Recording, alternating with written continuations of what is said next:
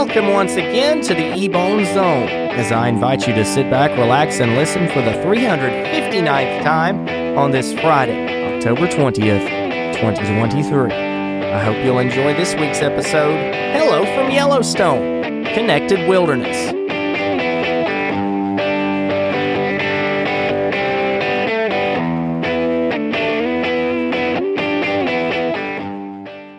There's an ancient legend, one that I've heard all my life, and I want to share it with you. It's a story of a bygone era, a relic, back when phones had the little curly things coming out of them, and you had to pay to use them. It was something called a payphone. Of course, I'm kidding. It's not that much of a shock to me that those things still exist, but what does catch me off guard is where one was found recently Yellowstone National Park. The thing still works, and a man named Jim was the one who found it. He said that it might even still take coins. Well, I've never made collect calls or anything like that. I know several people that are above me in age have and know the struggles. Stuff that I'll never have to use because, well, to be honest, I have the world in my pocket in the form of an iPhone. The Norris campground itself in Yellowstone closed down in 2020, and park workers there say it's unlikely it will reopen because of the lack of staffing. And you come to think of it, Yellowstone is actually a pretty practical place for payphones to be used because of the fact that there's no cell reception in many areas of it. And I could see how they're useful because things happen. Emergencies happen, as well as good things. And maybe you see a moose for the first time and you want to call your mom before it walks off because you're excited. It's unfortunate that you can't send her a picture on a landline, but I think this is the next best thing. I think a vivid description does just as well sometimes. This week, I would like to continue a tradition that I hold very close to my heart. I try and offer a good Christian podcast, so I thought I would begin sharing a new Bible verse each week. This week, I would like to share a verse from the book of Psalm. Psalm chapter 9, verse 1 says, I will praise thee, O Lord, with my whole heart. I will shew forth all thy marvelous works. So, this verse is speaking about praise and praising with our whole heart. So, here in this verse, we see first that David says, I will praise you, O Lord, with my whole heart. So that tells me, that says that David wants to praise the Lord. And we should as well. We as Christians should want to praise the one who made us. So, how exactly do we do that? There are many ways and many reasons to praise him. We can praise him when no one's watching. We can praise him in song. We can praise him in words. We can praise him in deeds. We can praise him by going to church. We can praise him by listening to preaching. We can praise him by listening to songs. We can praise him by singing. There's a lot of different ways to do praise, to praise God, to let the Father in heaven who knows us, who loves us, who created all that exists, know that we love him, know that we cherish what he's doing for us, know that we're thankful for him, and it's not just that. Let's back up a little bit. David says that he will praise God, not only praising God, but he says he will do it with his whole heart. I will praise you, O Lord, with my whole heart. So David wants to praise the Lord in a way that's not half hearted, in a way that's not, oh, yeah, I'll just go to church once. Oh, yeah, I'll just pray once. I'll just sing once. I'll just sing this little song. I'll say this little prayer. I'll preach this little sermon, whatever. He wants to praise God with everything he has. His heart wants to be in it. And praising with our whole heart means that even in a position of despair, disappointment, confusion, sadness, depression, whatever, whether you're happy, you're sad, you're confused, you're angry, you're still keeping God at the forefront. You're still praising Him with everything you have, and you're centering your focus on the one that made you and on the one that has gotten you where you are right now. And in this next part of the verse, you see, I will tell of all your marvelous works. Or in the King James, I will shew forth all thy marvelous works. We know that that means to tell people, that means to show the change that God has brought in our lives. And if we're telling people, if we're showing people about the God that we serve, that I believe is a form of praise as well. That is showing others what God has done for us. That is showing others how good our God is. That is giving Him glory through our actions, through our words, through everything that we are, and through everything that we do.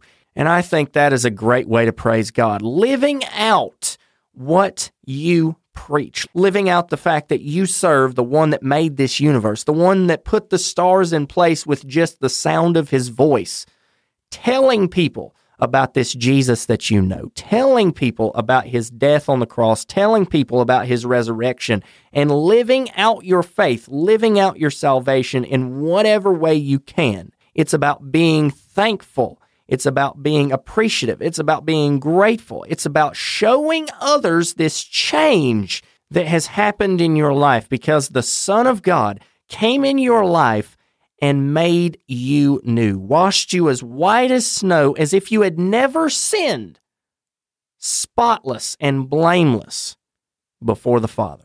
It's the type of change that only the Son of the living God could make. I think that is more than worthy of telling people about. I think that is something to praise Him for. How about you, friend? Sometimes the internet can be a pretty cool place. Other times, well, not so much. And that's why I've taken it upon myself to dive back into the depths of Twitter to see which side of the coin we're presented with this week. This week's hashtag is if I could rewrite any script. The first response of the week is I would have made Jack a little more assertive and made Rose move over. You know, buddy, I think we all would. Because if there's one thing everyone who's seen Titanic knows, and I know, I watched the scene in preparation for this, there was room on that door. The next response to the hashtag, if I could rewrite any script, is Romeo and Juliet. You know, I like that idea. I really do, because even cats need a solid romance story. The third response of the week is I wouldn't. I've seen movies where they try to change things and they manage to make things worse. This is a really great point. I was going to point this out myself, but so many sequels and remakes get it wrong. You know, I just love it when movies deepen stories or make improvements to the source material, whether it's a book or another movie, but sadly, a lot of times that's just not the case.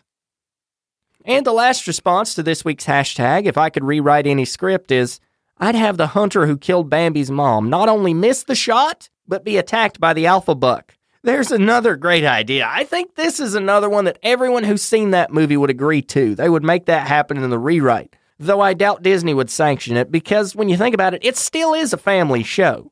But then you got to think about it. Disney did make the choice, albeit off screen, to have the mother killed by a gunman while she was telling Bambi to run away because it was during hunting season and it was a peak time of the day.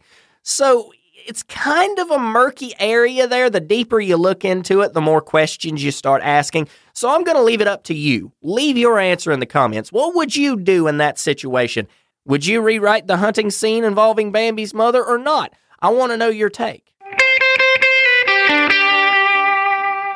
Here's a smelly situation for you. A woman in Minneapolis, St. Paul was stopped at the airport by customs with some giraffe poop that she was planning on making into a necklace.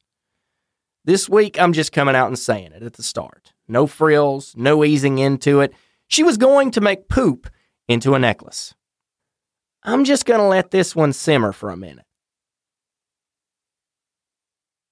She got the poop from Kenya and she declared it at the airport, as any person would do with some normal carry on airport fare. But then what happened is that she told airport security that she had used moose poop before to make a necklace. So this isn't her first time doing all this. But here's the problem.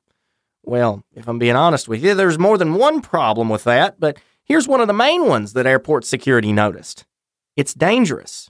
See, if somebody declares this stuff into the US and starts wearing the necklace, it can be unsurprisingly bad for your health. So thankfully, the giraffe poop was destroyed because of the risks by something called steam sterilization. By the way, there's more information about that process in the description if you're interested. So we don't have to worry about it anymore. But seriously, out of all the souvenirs from one of the most bucket listed locations to visit in the entire world, why that one?